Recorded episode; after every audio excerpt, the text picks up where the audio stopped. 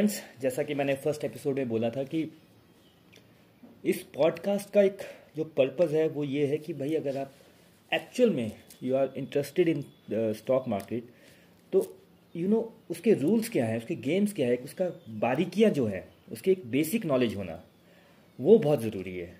तो मेरा एक पर्पज़ ये है कि at least you should have a basic understanding, एक आपका मेंटल मॉडल कह सकते हैं आप उसे, एक मेंटल फ्रेमवर्क कि जब आप स्टॉक मार्केट को देखते हैं तो आपके माइंड में जो एक पिक्चर बननी चाहिए उसको पहले हमें क्लियर करना है। Just to give an example कि भाई अगर आप यू नो लेट्स से कि आपको क्रिकेट खेलना है तो भाई सबसे पहले आप क्रिकेट के आपको रूल्स पता होने चाहिए, क्रिकेट कैसे खेलते हैं। ऐसा तो नहीं है कि आप एक क्रिकेट खेलने जाएंगे और यू नो हॉकी ले जाएंगे या बेसबॉल का बैट ले जाएंगे और बोलेंगे मुझे क्रिकेट खेलना है, डजंट मेक सेंस। तो बेसिकली आपको पता होना चाहिए भी कहाँ खेलते हैं, कैसे खेलते हैं, बेसिक रूल, और होता क्या है क्रिकेट जो गेम है होता क्या है वो आपको मालूम होना चाहिए। In the similar fashion let's understand कि स्टॉक मार्केट है क्या। बेसिकली हम स्टॉक मार्केट बोलते हैं, शेयर मार्केट बोलते हैं, शेयर बाजार बोलते हैं। देखिए एक एग्जांपल से समझते हैं कि एक्चुअल में स्टॉक मार्केट क्या है। लेट्स से कि मैं एक बिजनेस ओनर हूँ, मेरा एक बिजनेस है, मैं एक बिजनेस चलाता हूँ, ठीक है। मुझे लगता है कि मेरी जो बिजनेस की वैल्यू है वो है 100 रुपीज़, कि भाई व्हेन आई से वैल्यू मतलब कि अगर मुझे अपना बिजनेस बेचना है किसी को तो मैं उसको 100 रुपीज़ में बेचूंगा कि मुझे 100 रुपीज़ दो, मेरा बिजनेस चलो, जो भी प्रॉफिट जो भी लॉस है वो तुम्हारा, I will sell my business at 100 rupees. ये एक बेसिक हम लेके चल रहे हैं कि मेरे पास एक बिजनेस है जिसकी वैल्यू है 100 रुपीज़। अब मैं चाहता हूँ कि यार ठीक है मेरे पास बिजनेस तो है, मुझे लेट्स से कि कुछ पैसों की ज़रूरत है, तो मैं क्या कर सकता हूँ, मैं अपने बिजनेस को पार्शियली किसी को बेच सकता हूँ कि भाई चलो 25% तुम्हारा हो गया, 75% मेरा रहा, जो प्रॉफिट होगा उसका 75% मेरा, 25% तुम्हारा। अब इसका करने का सबसे अच्छा तरीका क्या होता है वो है स्टॉक मार्केट। तो मैंने क्या किया, मैंने 100 रुपीज़ को यू नो अपने 100 रुपीज़ के बिजनेस को डिवाइड किया 100 पार्ट्स में।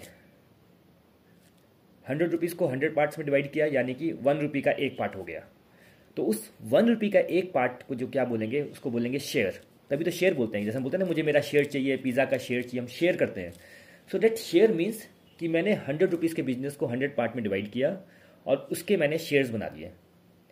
अब मैं गया शेयर मार्केट में, मैंने कहा ये मेरा बिजनेस 50% मुझे रखना है, 50% मैं लोगों को बेचना चाहता हूँ या किसी को भी बेचना चाहता हूँ जो खरीदना चाहे। तो मैंने क्या किया, मुझे लोगों से मनी चाहिए थी तो मैंने उनको एक सर्टिफिकेट दिया जिसे हम शेयर सर्टिफिकेट बोलते हैं। एक कागज़ का टुकड़ा दिया जिस पर लिखा हुआ था कि भाई XYZ जिसके पास एक कागज़ का टुकड़ा है वो मेरे बिजनेस को या मोची के बिजनेस को ओन करता है और उसकी वैल्यू 1 रुपये है। आप उस कागज़ी टुकड़े को जिसको भी देंगे वो आपको उसका 1 रुपया दे देगा। So that is the basic sense. तो हमने क्या किया, मेरा मोची का बिजनेस था, मैंने उसको 100 रुपीज़ का उसकी वैल्यू थी, उसको 100 पार्ट्स में डिवाइड किया, 50 पार्ट अपने पास रखे, 50 पार्ट मैंने जिस एक्सचेंज में, जिस मार्केट में दिए, जिस मीडियम के थ्रू दिए उसे बोलते हैं स्टॉक मार्केट, वहाँ पर किया। वो 50 शेयर मैंने वहाँ पे दे दिए और बोला कि इसकी वैल्यू 1 रुपया है, जो मुझे 1 रुपया देगा उसको मैं 1-1 शेयर दे दूँगा। तो इस तरह से मैंने 50 रुपीज़ लिए या 50 रुपीज़ मेरे को मिल गए, कैश मिल गया 50 रुपीज़, और जिस व्यक्ति ने मुझे वो 50 रुपीज़ दिए उसको मैंने वो 50 शेयर दे दिए। इसी को आप एक्स्ट्रापोलेट कर दीजिए, जितने भी आप बिजनेस देख रहे हैं, जितने भी आप चाहे टाटाज़ के हैं, रिलायंस के हैं, अभी इतने IPO आए, जैसे रिसेंटली अभी गवर्नमेंट ऑफ इंडिया ने LIC का IPO लॉन्च किया। उसमें क्या किया उन्होंने कहा कि भाई हम LIC का IPO है, इसकी वैल्यू इतनी है, उसको डिवाइड कर दो, उसके शेयर बना दिए और पब्लिक को बोला कि इसका 900 का 800 का रुपीज़ का 1 शेयर मिलेगा, जिसके पास ये शेयर होगा उसको 900 रुपीज़ मिल जाएंगे। आप 900 रुपीज़ दो, LIC के 0.0001% ओनर बन जाओ। So that is how share market works. देखिए इसमें समझने वाली बात यह है कि ये सारी गेम है क्या। जब मैं बोल रहा हूँ 100 रुपीज़ मेरा मोची का बिजनेस है, वो 100 रुपीज़ का, इसका मतलब हुआ क्या, इसका मतलब ये हुआ कि उसकी मार्केट कैप, ये वर्ड आप बार बार सुनेंगे, market cap, market capitalisation. Market cap क्या होता है, वो है 100 रुपीज़, कि इस बिजनेस की टोटल वैल्यू कितनी है, 100 रुपीज़। अब शेयर की वैल्यू कहाँ से निकाली हमने, या मेरे बिजनेस के जब लिस्ट हो गया तो उसकी वैल्यू क्या है, मोची के शेयर प्राइस की वैल्यू क्या है, क्योंकि 50 शेयर हैं या 100 शेयर हैं तो 100 डिवाइड बाई 100 मतलब 100 market cap divide by share, तो आपको 1 रुपये का 1 शेयर मिल गया और वो 1 रुपये का मार्केट में लॉन्च हो गया। अब ध्यान से समझिएगा, एक व्यक्ति है, उसको लगता है कि यार ये बिजनेस जो है ये ₹1 का एक शेयर ठीक है, उसने खरीदा। लेकिन एक दूसरा व्यक्ति है, उसको लगता है कि नहीं यार इसकी वैल्यू ₹1 नहीं है, ये तो बड़ा अच्छा बिजनेस है, इसका तो बड़ा फ्यूचर अच्छा है, उसने कहा इसकी वैल्यू तो ₹2 होनी चाहिए। वो उसके पास गया और उसने कहा कि यार मुझे ये बात तुम्हारे वाला शेयर चाहिए, और उसने बोला कि मैं तुम्हें लेट से ₹2 देता हूँ। अब दूसरा व्यक्ति नहीं बेच रहा है, उसने कहा मेरे को नहीं बेचना है। ये हो रहा है बायर और सेलर का नेगोशिएशन। वहाँ से तीसरा व्यक्ति आ गया, उसने कहा मैं ₹2.5 देता हूँ। कोई फोर्थ आ गया, उसने कहा ₹3 देता हूँ। ₹3 में जिसने ₹1 में खरीदा था उसने कहा यार ₹3 इज गुड, यार मैंने ₹1 में लिया था, ₹3 इसकी वैल्यू है, तो उसने उसको बेच दिया। तो शेयर मार्केट में 24 आवर्स यही होता रहता है। कोई भी बिजनेस है उसकी एक वैल्यू है, एक तरफ बायर होते हैं एक तरफ सेलर होते हैं। वो बायर वाले अपनी बताते हैं कि वो कितने में खरीदेंगे और सेलर बताता है वो कितने में बेचेगा, और जहाँ पे दोनों मैच कर जाते हैं वो आपका शेयर प्राइस होता है एट दैट मोमेंट। तो जो आप फ्लक्चुएशन देखते हैं शेयर प्राइस में, वो यही फ्लक्चुएशन होती है। लेट से कि कोई शेयर अभी ₹500 का है, उसमें बायर सेलर कांस्टेंट है। एक नया बायर आया, उसने कहा मैं ₹550 दूंगा, तो जो ज़्यादा बिड करता रहता है उसके अकॉर्डिंग वो शेयर प्राइस वहाँ फ्लक्चुएट करता रहता है। तो यहाँ तक मेरा बेसिक है कि जब भी आप किसी भी शेयर को देखते हैं तो उसका माइंड में ये रखिए कि ये पूरा बिजनेस, लेट से कि आज की डेट में बहुत सारे बिजनेस हैं। लेट से कि रिलायंस है, रिलायंस की market cap I think 19 lakh और 20 लाख करोड़ है। यानी कि आप अगर रिलायंस के सारे शेयर खरीदना चाहें तो आपको लगेंगे 20 लाख करोड़। वैसे ही अलग अलग बिजनेस हैं, कोई भी बिजनेस आप खरीदना चाहेंगे उसकी मार्केट कैप को हमेशा याद रखिए कि टोटल वैल्यू उस जो शेयर प्राइस है, यानी कि total number of shares into share price becomes market value. ये एक इक्वेशन हमेशा ध्यान में अपने पास रखिएगा। अब देखिए होता क्या है, अब आगे काम की बात, जिसे बोलते हैं गूढ़ ज्ञान। एक है बायर एक है सेलर। अगर बायर कम होंगे सेलर ज़्यादा होंगे, बेचने वाले ज़्यादा हैं, तो एक बोल रहा है कि मैं एक, जैसे मेरे मोची के बिजनेस की बात कर लेते हैं कि अब सबको लग रहा है कि इसकी दुकान तो बंद होगी या इसकी दुकान में कुछ इश्यू हो गया, पुलिस ने रेड कर दी इसकी दुकान में, इसके जूते चोरी हो गए, चूहे घुस गए मेरी दुकान में। अब आपको लग गया पता, अब सबको पता लग गया यार ये तो बड़ा बुरा हाल है इसके बिजनेस का, अब आप जा रहे हैं बेचना। बट ये जो न्यूज़ आई है कि मेरी दुकान में चूहे घुस गए हैं या कोई नेगेटिव न्यूज़ आई है, भाई आप ही के पास नहीं आई है, सबके पास आई है, तो सब बेचना चाहेंगे। अब आपने खरीदा था ₹1 में, आप बोलोगे यार ₹1 में तो है, इसकी तो वैल्यू ₹0 है, तो आप क्या बोलेंगे मैं 90 पैसे में बेचता हूँ। कोई बोलेगा मैं 80 पैसे में बेचने को रेडी हूँ, कोई 70 पैसे में बेचने को रेडी है, बट भाई वहाँ पे खरीदने वाले कोई नहीं है। अब कोई एक व्यक्ति है वो बोलेगा यार 50 पैसे में खरीदूंगा तो ठीक है, आज चूहे की घुस गई है कल ठीक हो जाएगा। तो इस तरह से ये कॉन्स्टेंटली चलता रहेगा। जब बायर ज़्यादा होंगे तो आपका शेयर प्राइस ऊपर जाएगा, जब आपके सेलर ज़्यादा होंगे तो आपका शेयर प्राइस नीचे आएगा। अब सबसे काम की बात, एक शेयर में दो ही चीज़ें हो सकती हैं, या तो वो ऊपर जा सकता है या तो नीचे आ सकता है। या तो आप शेयर को बेच सकते हैं या शेयर को खरीद सकते हैं। जैसे कि एक कॉइन है, या तो हेड आएगा या तो टेल आएगा, only there are two options, और कोई ऑप्शन नहीं है। अगेन या तो शेयर ऊपर जाएगा या नीचे जाएगा, या तो आप उसको खरीद सकते हैं या तो आप उसको बेच सकते हैं, सिर्फ दो ही चॉइस है। और यहाँ पे शेयर मार्केट इंटरेस्टिंग बन जाती है, क्योंकि आप ही नहीं दुनिया में भाई हर व्यक्ति यही जानना चाह रहा है कि इसको बेचना है कि खरीदना है, बेचना है कि खरीदना है। और देखिए जैसे क्रिकेट के रूल्स होते हैं वैसे ही शेयर मार्केट में भी रूल्स होते हैं। तो ये वाला रूल समझना बहुत ज़रूरी है कि पूरी दुनिया में इतने बड़े बड़े लोग हैं, चाहे वो राकेश झुंझुनवाला जी हैं, चाहे वॉरेन बफेट है, चाहे हेज फंड है, चाहे म्यूचुअल फंड है, हर व्यक्ति बस एक ही चीज़ जानना चाहता है कि इस पर्टिकुलर शेयर को खरीदना है कि बेचना है, और कोई गेम है ही नहीं। ठीक है, और इसके पीछे भाई बहुत सारी थ्योरीज हैं, लोग बहुत सारी रिसर्च करते हैं, बड़े सारे एनालिसिस होते हैं, उसके बाद वो उस डिसीजन पर आते हैं कि खरीदना है कि बेचना है। तो इसको आप समझ लीजिए यहाँ तक कि दुनिया में जितने भी व्यक्ति हैं, stock market is a very big market. ऐसा नहीं कि इंडिया में स्टॉक मार्केट है, यूएस में है, यूरोप में है, हेज फंड है, what there lakhs and lakhs of, पूरी एक फाइनेंशियल इंडस्ट्री है जो इसके पीछे लगी है, सिर्फ ये पता करने के लिए कि शेयर को बेचना है कि खरीदना है। और हमेशा याद रखिएगा जब कोई बेच रहा होता है तो कोई ना कोई खरीद रहा होता है, कोई ना कोई खरीद रहा होता है तो कोई ना कोई बेच रहा होता है। फॉर एग्जाम्पल आप शेयर बेच रहे हैं, आपको लग रहा है शेयर गिरेगा, आपको लग रहा है, आपका एनालिसिस है, तो जब आप बेच रहे हैं तो कोई खरीद रहा है, क्योंकि उस व्यक्ति का एनालिसिस है कि नहीं नहीं ये बढ़ेगा। तो इसको हमेशा समझिए, जब आप बेच रहे हैं तो कोई ना कोई खरीद रहा है, जब आप खरीद रहे हैं तो 100% कोई ना कोई बेच रहा है वहाँ पे। यहाँ तक क्लियर है। चलिए अब हम इसको वापस क्रिकेट से जोड़ते हैं, क्योंकि इंडिया में क्रिकेट बहुत खेलते हैं। अब मैं आपको एक इंटरेस्टिंग पॉइंट बताता हूँ, और अगेन ये बातें मैं अगेन इस तरह से क्यों बता रहा हूँ कि भाई अगेन जब आप स्टॉक मार्केट को देखें, शेयर मार्केट को देखें, तो आपके माइंड में एक मेंटल फ्रेमवर्क बन जाना चाहिए कि ये वाली बात हो रही है यहाँ पे। और देखिए चलिए एग्जाम्पल से चलते हैं, क्रिकेट एग्जाम्पल से चलते हैं। आपने क्रिकेट देख लिया, आपको समझा, आपको अच्छा भी लगा, हाँ यार क्रिकेट देखने में बड़ा अच्छा है, मैंने बचपन में थोड़ा सा खेला भी हुआ है, चलो वेरी इंटरेस्टिंग। इसमें करना ही क्या होता है, एक व्यक्ति बॉल फेंकता है, आपको पास बैट होता है, आपको जोर से मारना है और बॉल को बाहर बनाना है और आपको उसके रन मिलते हैं। लेट्स से कि रन बनाना इज़ अ प्रॉफिट। तो आपने कहा तो बड़ा आसान है यार, आपने सचिन को भी देख लिया, आपने विराट कोहली को भी देख लिया, आपने धोनी को भी देख लिया, हेलीकॉप्टर शॉट भी देख लिया, कोई ऐसे मार रहा है कोई वैसे मार रहा है, बोले इसमें करना क्या है, बैट पकड़ना और रन मारना और दौड़ जाना है, ऐसे तो आप नहीं जा सकते। अब वैसे जा सकते हैं, आपने बोला कि मैं क्रिकेट गेम में जाता हूँ, ऐसे घुस जाऊँगा, होगा कि आप आउट होकर आ जाएंगे, तो ये इंटरेस्टिंग नहीं बनता। अब मैं आपको एक इंटरेस्टिंग प्रपोजिशन देता हूँ क्रिकेट के ऊपर।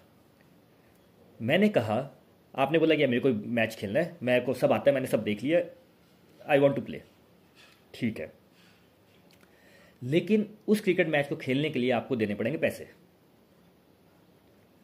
ठीक है। अब जहाँ पे पैसे की बात आती है वहाँ पे हम थोड़े से सीरियस हो जाते हैं। तो मैंने कहा यार आपके लिए मेरे पास 3-4 तरह के ऑप्शन है। पहला ऑप्शन है कि आप 50 लाख रुपए दीजिए, 50 लाख, ठीक है, 50 लाख दीजिए। अगर आपने मैच में 50 रन बना लिए, 0 से लेके 50 रन बनाए, तो यानी आपको 50 लाख वापस मिल जाएगा, या जितने रन बनाएंगे उतने पैसे आपको वापस मिल जाएगा। आपने 1 रन बनाया तो आपको 1 लाख मिलेगा, 2 रन बनाए तो 2 लाख मिलेंगे, 50 बनाए तो 50 लाख मिलेंगे, 100 रन बना लिए तो भाई 1 करोड़ मिलेगा, डबल सेंचुरी बनाई तो 2 करोड़ मिल जाएगा, अगर 500 रन बना लिए एक मैच में तो 5 करोड़ मिल जाएगा। यू विल से यार ये इंटरेस्टिंग है, 50 लाख दो, लेकिन अगर आप उससे पहले आउट हो गए तो आपको लॉस हो गया। तो शेयर मार्केट वैसा ही है, आप जब कुछ शेयर मार्केट में अपना पोर्टफोलियो बनाते हैं, अपने कुछ पैसे लगाते हैं, तो वैसा ही है ना वो। आपने लेट से 50 लाख लगाए, अगर आपको लॉस हो रहा है यानी आप आउट होते जा रहे हैं पहले, या आप गेन कर सकते हैं, इतनी अंडरस्टैंडिंग है। क्वेश्चन इज ये इंटरेस्टिंग कब बनता है। यहाँ तक तो आपने गेम समझ ली, बट गेम का जो फाइनल पॉइंट है अब उसको समझिए। वहाँ पे आप पहला क्वेश्चन क्या बोलेंगे 50 लाख लगाने से पहले? आप पूछेंगे भाई मैं तो ठीक है गेम खेलने को रेडी हूँ, इट्स अ गुड कि हर एक रन का 1 लाख रुपए मिलेगा, बॉलर कौन है, बॉलिंग कौन कर रहा है? और मैं बोलूँ भाई बॉलिंग तो ब्रेट ली कर रहा है। अब आप बताइए आप क्या बोलेंगे, या ब्रेट ली बॉलिंग कर रहा है, भाई 50 लाख क्या 1 करोड़ भी ले लोगे तो भी मेरे से 2 रन नहीं बनेंगे, या 10 बन जाएंगे, 15 बन जाएंगे, तो मैं लॉस ही लॉस करने वाला हूँ। तो वो बोलेंगे भाई गेम तो उतनी है, अगर भाई 50 लाख की पर रन के लिए 1 लाख है तो भाई ब्रेट ली बॉलर मिलेगा। अब आप वहाँ सोचना स्टार्ट होगी, भाई ब्रेट ली के साथ तो नहीं होगी फाइट। फिर मैं आता हूँ, मैं कहता हूँ एक और गेम है मेरे पास, इसमें ना ये ना हमारे ना स्टेट लेवल का बॉलर है, आपको 10 लाख देने हैं, वही गेम है, हर गेम पे आपको 10,000 रुपये मिल जाएगा। अगर 50 पहुँच गए तो 10 लाख का 10 लाख आपको वापस, और उसके ऊपर जितने गए उतने उतने आपको थाउजेंड्स में आगे बढ़ते जाएंगे। आप बोलेंगे यार मैंने क्रिकेट तो खेला है, घर पे खेला है, बट अब स्टेट लेवल का प्लेयर है, भाई चलो 10 लाख तो चलो अमाउंट तो कम हो गया, बट अगेन ये तो होगा नहीं। फिर मैंने कहा यार चलो तीसरा है मेरे पास, एक और ऑप्शन भी है, ये ना प्लेयर है ये कॉलेज में खेलता है, कॉलेज की टीम से, ये ना कॉलेज की टीम से खेलता है, तो अब कॉलेज की टीम से खेलता है और इसकी गेम भी सस्ती है, बनाई से गेम सस्ती है, मतलब 10,000 रुपये दो, अगर आपने 50 बना लिए तो 10,000 आपको वापस मिल जाएंगे, उससे पहले आउट हो गए तो आपके जितने रन पे आउट होंगे उतना लॉस, और 50 रन के ऊपर बनाए तो आपका 10,000 के ऊपर उतने प्रोपोर्शन में आपको पैसे मिलते रहेंगे। नाउ यू विल थिंक कि यार 10,000 लगाना है, ठीक है। फिर मैं कहता हूँ कि यार मेरे पास एक और बंदा है, उसने आज तक आपकी तरह ही है, वो भी घर में बैठा है, वो भी बोल रहा है मेरे को बॉलिंग करनी है, वो गेम से 5,000 रुपये की है। अब आप बताइए आप 50 लाख वाली खेलेंगे जो ब्रेट ली है, कि 5 लाख वाली खेलेंगे जो कि स्टेट लेवल है, 10,000 वाली खेलेंगे जो कि कॉलेज लेवल का प्लेयर है, यह एक ऐसा प्लेयर है जिसको बॉलिंग आती है कि नहीं आती है पता नहीं, आपको आती तो होगी नहीं, और 5,000 की गेम है, आप कौन सी गेम खेलेंगे? डेफिनेटली आप 5,000 वाली गेम खेलेंगे, ठीक है, आपको 5 का 10 ही मिलेगा, बट आपकी प्रॉबिलिटी बहुत ज़्यादा होगी जीतने की। तो पॉइंट ये है क्रिकेट का, मैं ये एग्जाम्पल इसलिए ले रहा हूँ कि जब आप बैटिंग करने जा रहे हैं तो भाई पहले आपको देखना है कि आपकी ऑपोजिशन कौन है, right? Having said that, stock market में आपकी ऑपोजिशन कौन है? आप जब बाय कर रहे हैं कोई स्टॉक या सेल कर रहे हैं तो उस साइड दूसरी तरफ कौन होता है, you have to be very clear about that कि दूसरी तरफ भाई बॉलिंग कौन करवा रहा है। अब ध्यान से सुनिएगा कि दूसरी तरफ बॉलिंग कौन करवा रहा है। मैं आपको एक एग्जांपल दूंगा और उसको आप फिर एक्सट्रापोलेट कर सकते हैं multiples and multiples and multiples. देखिए दूसरी तरफ बॉलिंग जो करवा रहा है, मैं एक एग्जांपल देता हूँ कौन होते हैं दूसरी तरफ बॉलिंग कराने वाले। पहला एग्जांपल है रेनेसां टेक्नोलॉजी का, मैं एक एग्जांपल देता हूँ। This a hedge fund called Renaissance technology, अगर आपने सुना है बहुत अच्छी बात है, नहीं सुना है तो कोई बात नहीं। These are one of the biggest hedge fund around the world और in the world. James Simons इसके फाउंडर हैं, वो आई थिंक पहले CIA में भी काम कर चुके हैं, आई थिंक 1983-84 में। And then he is a very sharp person, उन्होंने आई थिंक मैथमेटिक्स में he has done lot of research. जैसे जो ज्योमेट्री होती है, तो जैसे होता है ना कि मैथमेटिक्स का नोबेल प्राइज़, इसका ये वाला प्राइज़, उसका वो वाला प्राइज़, जो ज्योमेट्री का हाईएस्ट प्राइज़ होता है वो उनके पेपर के लिए एक बार उनको भी मिल चुका है। So he heads that hedge fund. वो करते हैं अपना क्वांटिटेटिव एनालिसिस और उनके पास every day terabyte of data आता है अक्रॉस द वर्ल्ड। और कैसा डाटा आता है भाई, कहाँ पे बारिश हो रही है, कहाँ पे इंटरेस्ट रेट चेंज हो रहा है, कहाँ पे क्या हो रहा है, कहाँ पे पॉलिटिकल सिचुएशन ठीक है कि नहीं है, हर तरह का डाटा उनके पास, डाटा पॉइंट्स बोलते हैं उन्हें, आता है।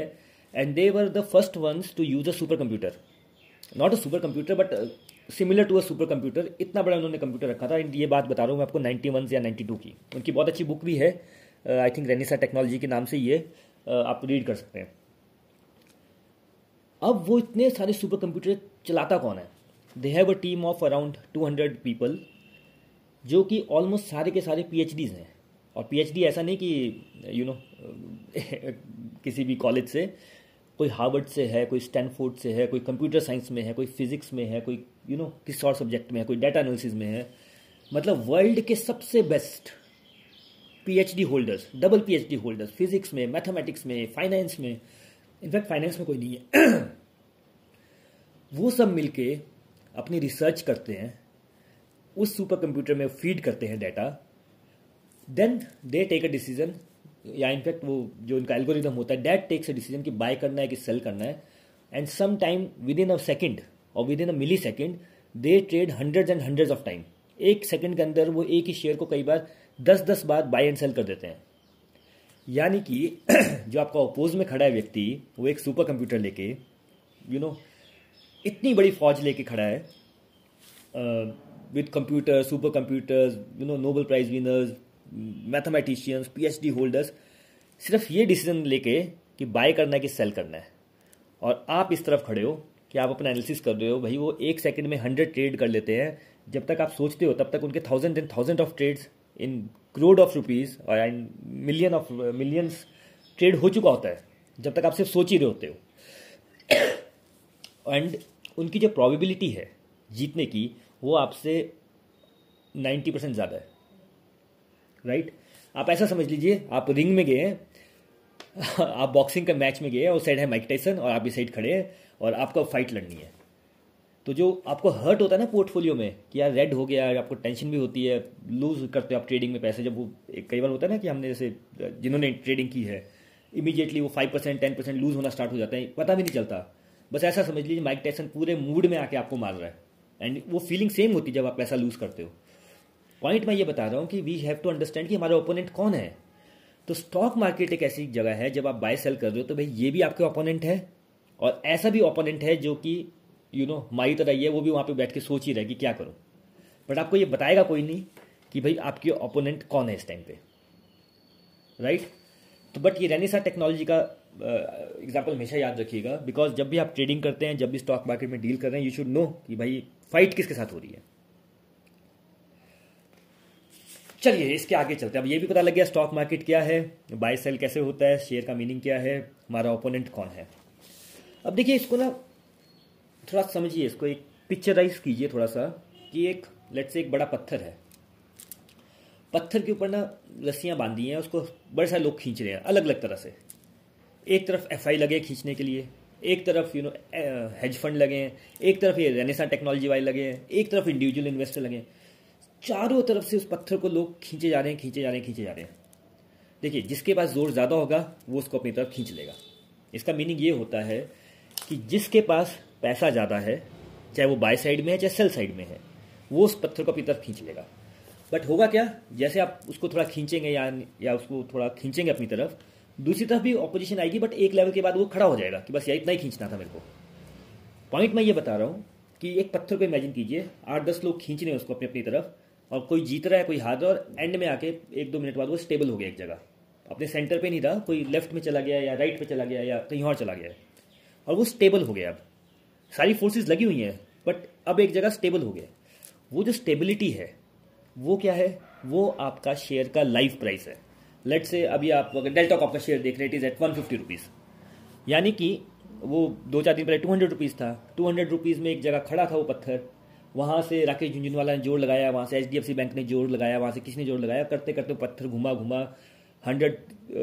80 से 200 गया, फिर इस साइड वापस आया और अब 150 पे स्टेबल हो गया, यानी कि अब फोर्सेस न्यूट्रलाइज हो गई हैं। तो वो जो है पत्थर जो आप शेयर जब देख रहे हैं, किसी को स्टडी कर रहे हैं, तो एवरी टाइम वो थोड़ा बहुत फ्लक्चुएट करता है। वो यही फ्लक्चुएट कर रहा है कि कोई इसको अपनी तरफ खींच लेता है, कोई भी खींच सकता है, but at any given point of time वो जो शेयर का प्राइस आप देख रहे हैं लाइव, डैट मीन्स वो उस टाइम पे न्यूट्रलाइज हो चुका है।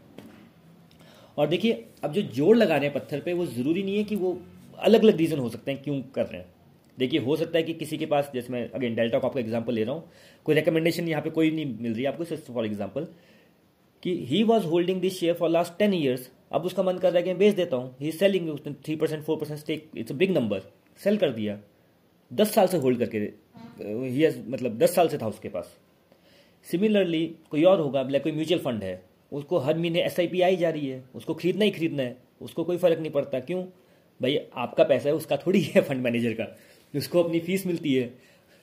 तो अलग अलग फोर्सेस उस पत्थर पर लग रही है। तो जो आप शेयर प्राइस देख रहे हैं वो एक जगह न्यूट्रलाइज होता है, जिसको आप लाइव बोल रहे हैं, यानी कि वो पत्थर एक जगह पे स्टेबल है।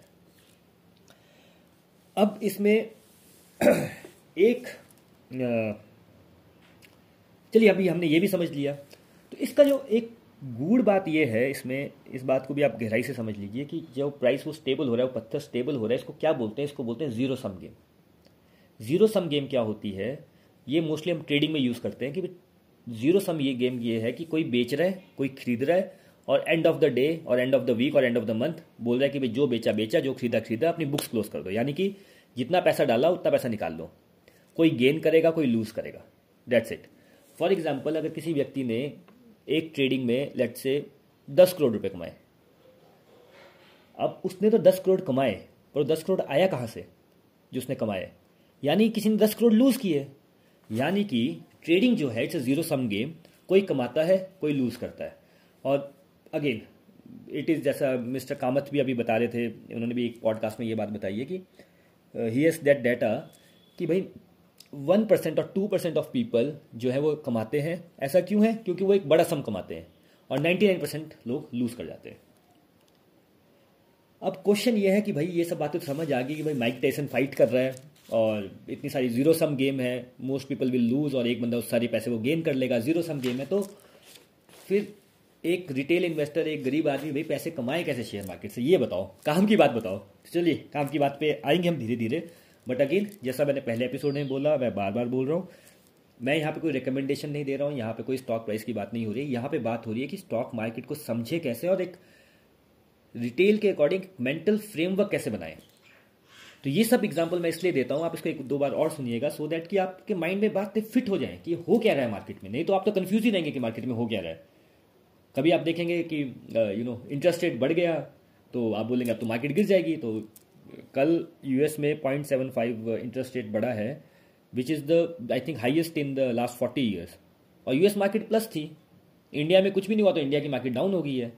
तो आप उसमें कन्फ्यूज स्टेट में रहेंगे। तो हम इंटरेस्ट रेट पे भी आएंगे, इसमें हम कभी और बाद में डिटेल में चर्चा करेंगे, बट क्योंकि मार्केट बहुत वॉलेटाइल है राइट नाउ, मैं थोड़ा सा टच करता हूँ। चलिए वापस शेयर प्राइस पे आते हैं, एक और मेंटल मॉडल की तरफ चलते हैं, और इसको समझना, इसको भी समझिए आप। ये 2-3 बेसिक है आज के इसमें, अगर ये सारे मेंटल मॉडल आप समझ लेंगे तो एटलीस्ट आपको आपके एनालिसिस में बहुत हेल्प हो जाएगी कि स्टॉक मार्केट को एनालाइज कैसे करना है।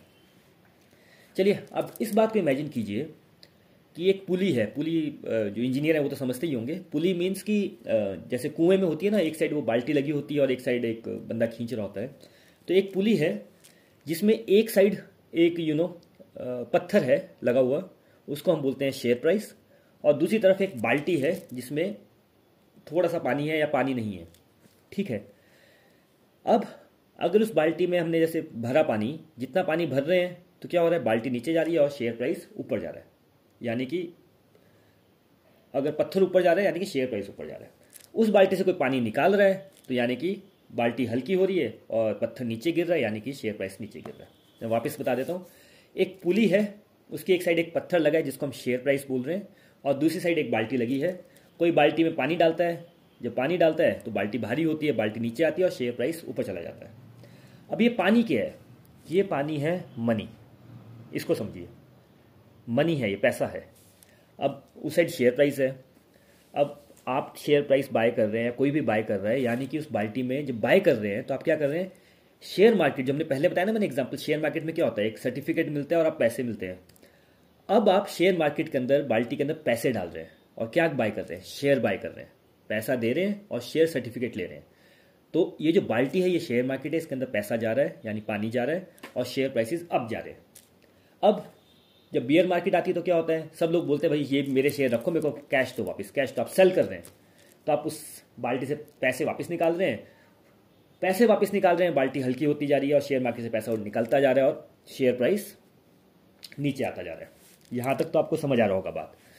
तो स्टॉक मार्केट में जो दो चीज़ें आप समझते हैं या सुनते हैं बहुत ज़्यादा, बुल मार्केट, बेयर मार्केट, इसको बड़ी आसानी से आप यहाँ समझ सकते हैं। जैसे अभी 2 साल पहले का एग्जांपल लेंगे या 2008 का ले लीजिए, जितने भी क्रैश हुए आज तक, 2008 में हुआ, 2001 में हुआ, 2020 में कोविड का क्रैश हुआ, स्टॉक मार्केट ऑलमोस्ट 50% डाउन हो जाती है जब बेयर मार्केट का क्रैश आता है। हुआ क्या, आपका एक मोमेंटम स्टेबल हुआ था, कुछ पैसा था बकेट में, शेयर प्राइस एक जगह पर झूल रहा था, इमीडिएटली सबने बोला कि पैसे निकालो, पैसे निकालो, और सब ने उस बाल्टी से पानी निकालना इमीडिएट स्टार्ट कर दिया। जैसे कोविड के दिन हुआ, लॉकडाउन का अनाउंसमेंट हुआ और मार्केट एकदम क्रैश कर गई, सब ने पैसा निकाल लिया कि भाई बिजनेस चलेगा नहीं, सब बंद हो जाएगा। जैसे ही बाल्टी को उन्होंने सारा फटाफट निकाल रहे हैं, सब अपने जग लेके आ गए हैं और बाल्टी से पानी निकाल रहे हैं, यानी अपना पैसा निकाल रहे हैं, शेयर मार्केट एकदम धड़ाम से वो पत्थर नीचे की तरफ जा रहा है। फिर 1 महीने बाद सबको रियलाइज़ हुआ कि सिचुएशन इतनी बुरी नहीं है, सब अपना पैसा लेके आए यानी पानी लेके आए और वापस शेयर मार्केट में डालना स्टार्ट किया, शेयर खरीदना स्टार्ट किया और शेयर प्राइस वापस ऊपर पहुँच गए। तो वही, तो जब बुल मार्केट होती है जो पिछले 2 साल से हम देख रहे हैं, लोग पैसे डाले जा रहे हैं, डाले जा रहे हैं, डाले जा रहे हैं, बाल्टी भारी होती जा रही है और शेयर प्राइस ऊपर ऊपर ऊपर ऊपर जाते जा रहे हैं। अब बड़ी समझने वाली बात है कि यहाँ तक तो बात समझ आई, अब और क्या फैक्टर होते हैं, ये तो सिंपल बात होगी बायर सेलर की। इसे एक्चुअल में बोलते हैं, आपको मैं एक और टर्म बताता हूँ, मैं कन्फ्यूज़ नहीं करना चाह रहा था, इसको बोलते हैं लिक्विडिटी, कि लिक्विड कितना है बकेट में, भाई लोग पैसा डाल रहे हैं कि निकाल रहे हैं। आज की डेट में कई बार बड़ा क्वेश्चन आता है कि इंडियन मार्केट में क्या हो रहा है। देखिए इंडियन मार्केट में क्या हो रहा है, 2-3 चीज़ें आप बड़ी सुन रहे होंगे आजकल। एक तो इन्फ्लेशन, भाई इन्फ्लेशन क्या होता है, महंगाई है, सिंपल टर्म्स में कर देता हूँ, इन्फ्लेशन होती है महंगाई। होता क्या है कि भाई आज की डेट में जो इन्फ्लेशन है वो है 15%, ये बहुत बड़ा नंबर है, आप इसको रियलाइज़ करें या ना करें कुछ फ़र्क नहीं पड़ता है। देखिए आपके ना रियलाइज़ करने से भी कुछ फ़र्क नहीं पड़ता है, इन्फ्लेशन इन्फ्लेशन है, ठीक है। लेट्स से कि आपकी सैलरी है 1 लाख रुपये पर मंथ, आपको 1 लाख रुपये आता है और आपका पूरा खर्चा चलता है। अगर 15% इन्फ्लेशन है तो यानी कि नेक्स्ट ईयर आपका 1,15,000 में आप वही चीज़ बाय कर सकते हैं जो आज आप 1 लाख रुपीज़ में कर पा रहे हैं। तो यानी कि अब अगर आपकी सैलरी इंक्रीज 15% होती है तब तो आप न्यूट्रल हैं, अगर आपका सैलरी इंक्रीज 15% से कम हुआ है then you are in big trouble. तो इसे बोलते हैं इन्फ्लेशन, और inflation is not a good thing, क्योंकि देखिए इन्फ्लेशन ज़्यादा होगा तो अगर आपका SIP लेट से 10,000 का है तो आप उसको 9,000 का कर देंगे, क्योंकि भैया आपका खर्चे बढ़ रहे हैं ना, राइट। तो इन्फ्लेशन आप सुन रहे हैं, inflation is not a good thing, पहला पॉइंट। दूसरा पॉइंट, मार्केट में क्या हो रहा है कि ये इन्फ्लेशन इंडिया में नहीं, ये वर्ल्ड वाइड हो रहा है, उस पर हम कभी बड़ी डिटेल में चर्चा करेंगे इन्फ्लेशन के ऊपर, बट मैं एक मोटा मोटा आइडिया देना चाहता हूँ कि मार्केट में हो क्या रहा है। अभी US में inflation is 8%, which is very very high, ठीक है। अब US मार्केट ने कल सबसे बड़ा इंटरेस्ट रेट बढ़ाया, लेकिन ये इन्फ्लेशन की बात कोई ऐसी नहीं है कि हमें पता नहीं है, हम पिछले 1 साल से देख रहे हैं कि इन्फ्लेशन तो बढ़ ही रहा है, महंगाई तो बढ़ ही रही है, US में भी हो रहा था। तो US की मार्केट अगर आप देखेंगे लास्ट 6 मंथ में 17,000 से 10,000 समथिंग आ गई है, 17,000 से 10,000 something, which is a big number. Indian market को भी अगर आप देखेंगे इजीली रिलेट कर पाएंगे कि 17,000 से अभी हम 15,000 में आए हैं, तब इतनी टेंशन होगी। अगर ये 11,000 में आ जाए तो सोचिए आपका पोर्टफोलियो का हाल क्या होगा। वापस यूएस की मार्केट 17,000 से 11,000 10,000 पे आ गई है, इंडियन मार्केट अभी 17 से 15 पे ही पहुंची है। सोचिए 11,000 पे आ गया तो क्या होगा ना। तो क्वेश्चन कम आ क्यों नहीं रही है? यूएस में तो आ गई है बट इंडिया में इसलिए नहीं आ रही है कि जो बकेट, वापस याद कीजिए, बकेट में जो लिक्विडिटी थी, जो हमारे फॉरेन के फंड के इन्वेस्टर्स थे, एफआईज थे, उन्होंने कहा भाई ये तो होने ही वाला है। उन्होंने यूएस से भी पैसा निकाला, यूरोप से भी निकाला, चाइना से भी निकाला और इंडिया से भी दिल खोल के पैसा निकाल रहे हैं। जब वो दिल खोल के पैसा निकाल रहे हैं तो वो जो बकेट है खाली हो रही है, तो स्टॉक प्राइसेस को नीचे आना चाहिए था बट इंडिया में नहीं हुआ, क्योंकि उस बकेट में जो हम रिटेल इन्वेस्टर हैं, डीआई हैं, जी भर के पैसा डाल रहे हैं। आप एक लास्ट आई थिंक 1 ईयर का आप देखेंगे कि जो एसआईपीज़ हैं, इंडियन म्यूचुअल फंड इंडस्ट्री है, इतना पैसा डाल रहे हैं। एवरीडे न्यूज़ है कि 4,000 करोड़ वो निकाल लेते हैं, 4,000 करोड़ हम लोग डाल देते हैं। इससे के लिए हम लोग नीचे नहीं जा रहे हैं। बट अब क्वेश्चन ये है कि हम इंटेलिजेंट कि वो इंटेलिजेंट, ये एनालिसिस आपका अपना है। लेकिन लेकिन लेकिन लेकिन अब एक बड़ी मज़ेदार बात बताता हूँ उस बकेट के बारे में। ये तो ठीक है कि हम पैसा डाल रहे हैं, एफआई निकाल रहे हैं, तो पैसे मनी स्टेबल है, बट यूएस में तो क्रैश कर गई है। हुआ क्या है कि जो फेड है, फेड या इंडिया का आरबीआई है, ये इंटरेस्ट रेट से क्या इफेक्ट होता है, आप इनको ऐसा समझ लीजिए, ये वो लोग हैं जो बाल्टी को देखते रहते हैं और जब ये इंटरेस्ट रेट बढ़ाते हैं ना, तो मतलब वो बाल्टी में आके छेद कर देते हैं। तो उन्होंने यूएस में इतना बड़ा छेद किया, तो मार्केट ऑलरेडी डाउन थी इसलिए वो इतनी डाउन हुई नहीं, एक्सपेक्टेड था 0.75। इंडिया की बकेट में ऑलरेडी इंडिया के आरबीआई के जो हेड हैं उन्होंने 2 बार होल्ड किया 0.5, आप सुनते हैं 0.5 रेपो रेट बढ़ाया, 0.4 बढ़ाया, 2 छोटे छोटे छेद कर दिए हैं।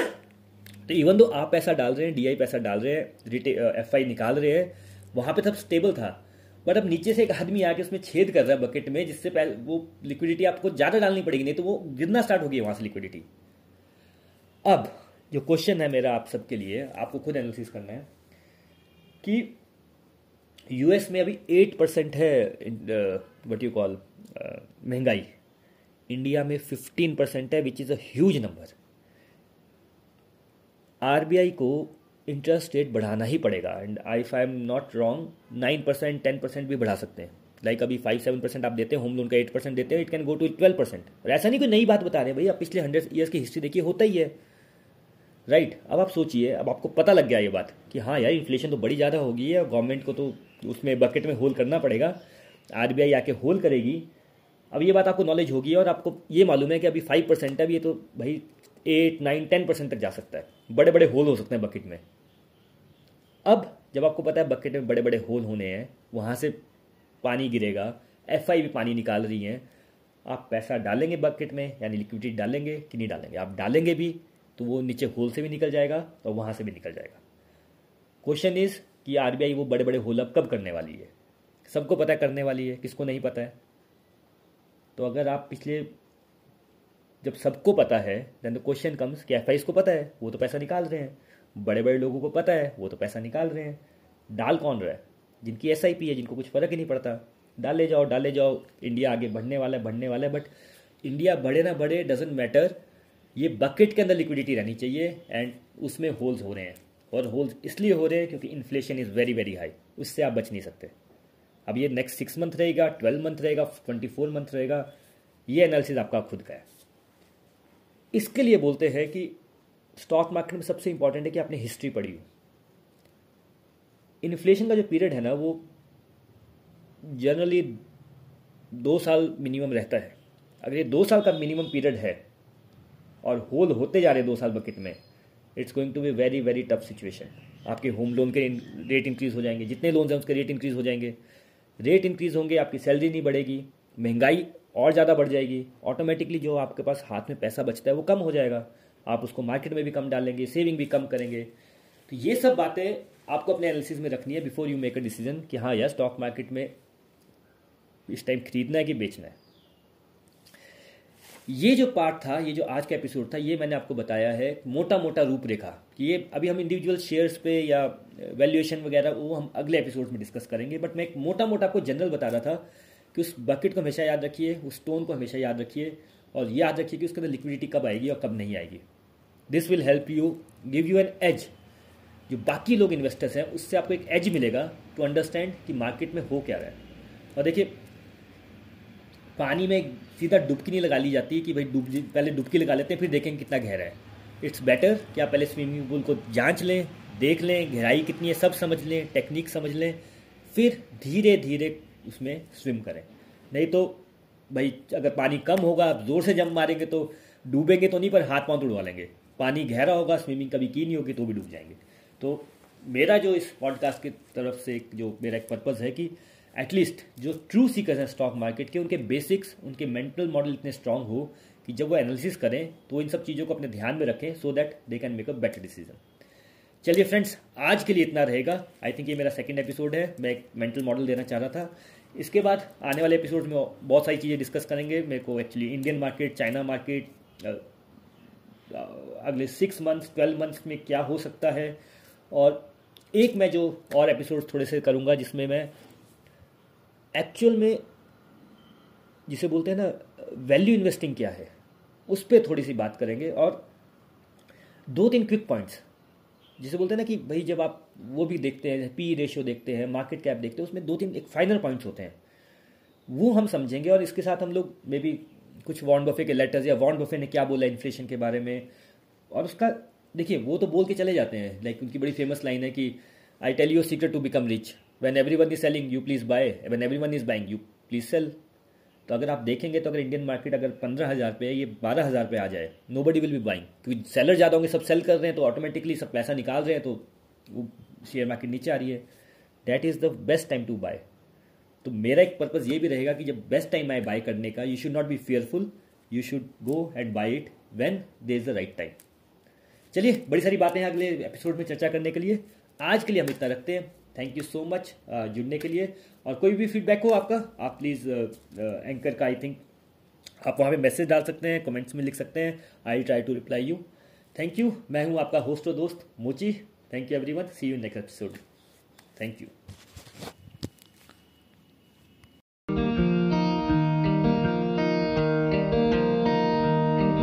Thank you everyone for listening to today's episode. This was Value Investing, Simplified podcast from Lonely Investor. We will catch you in next episode. Till then, let's listen, learn and invest.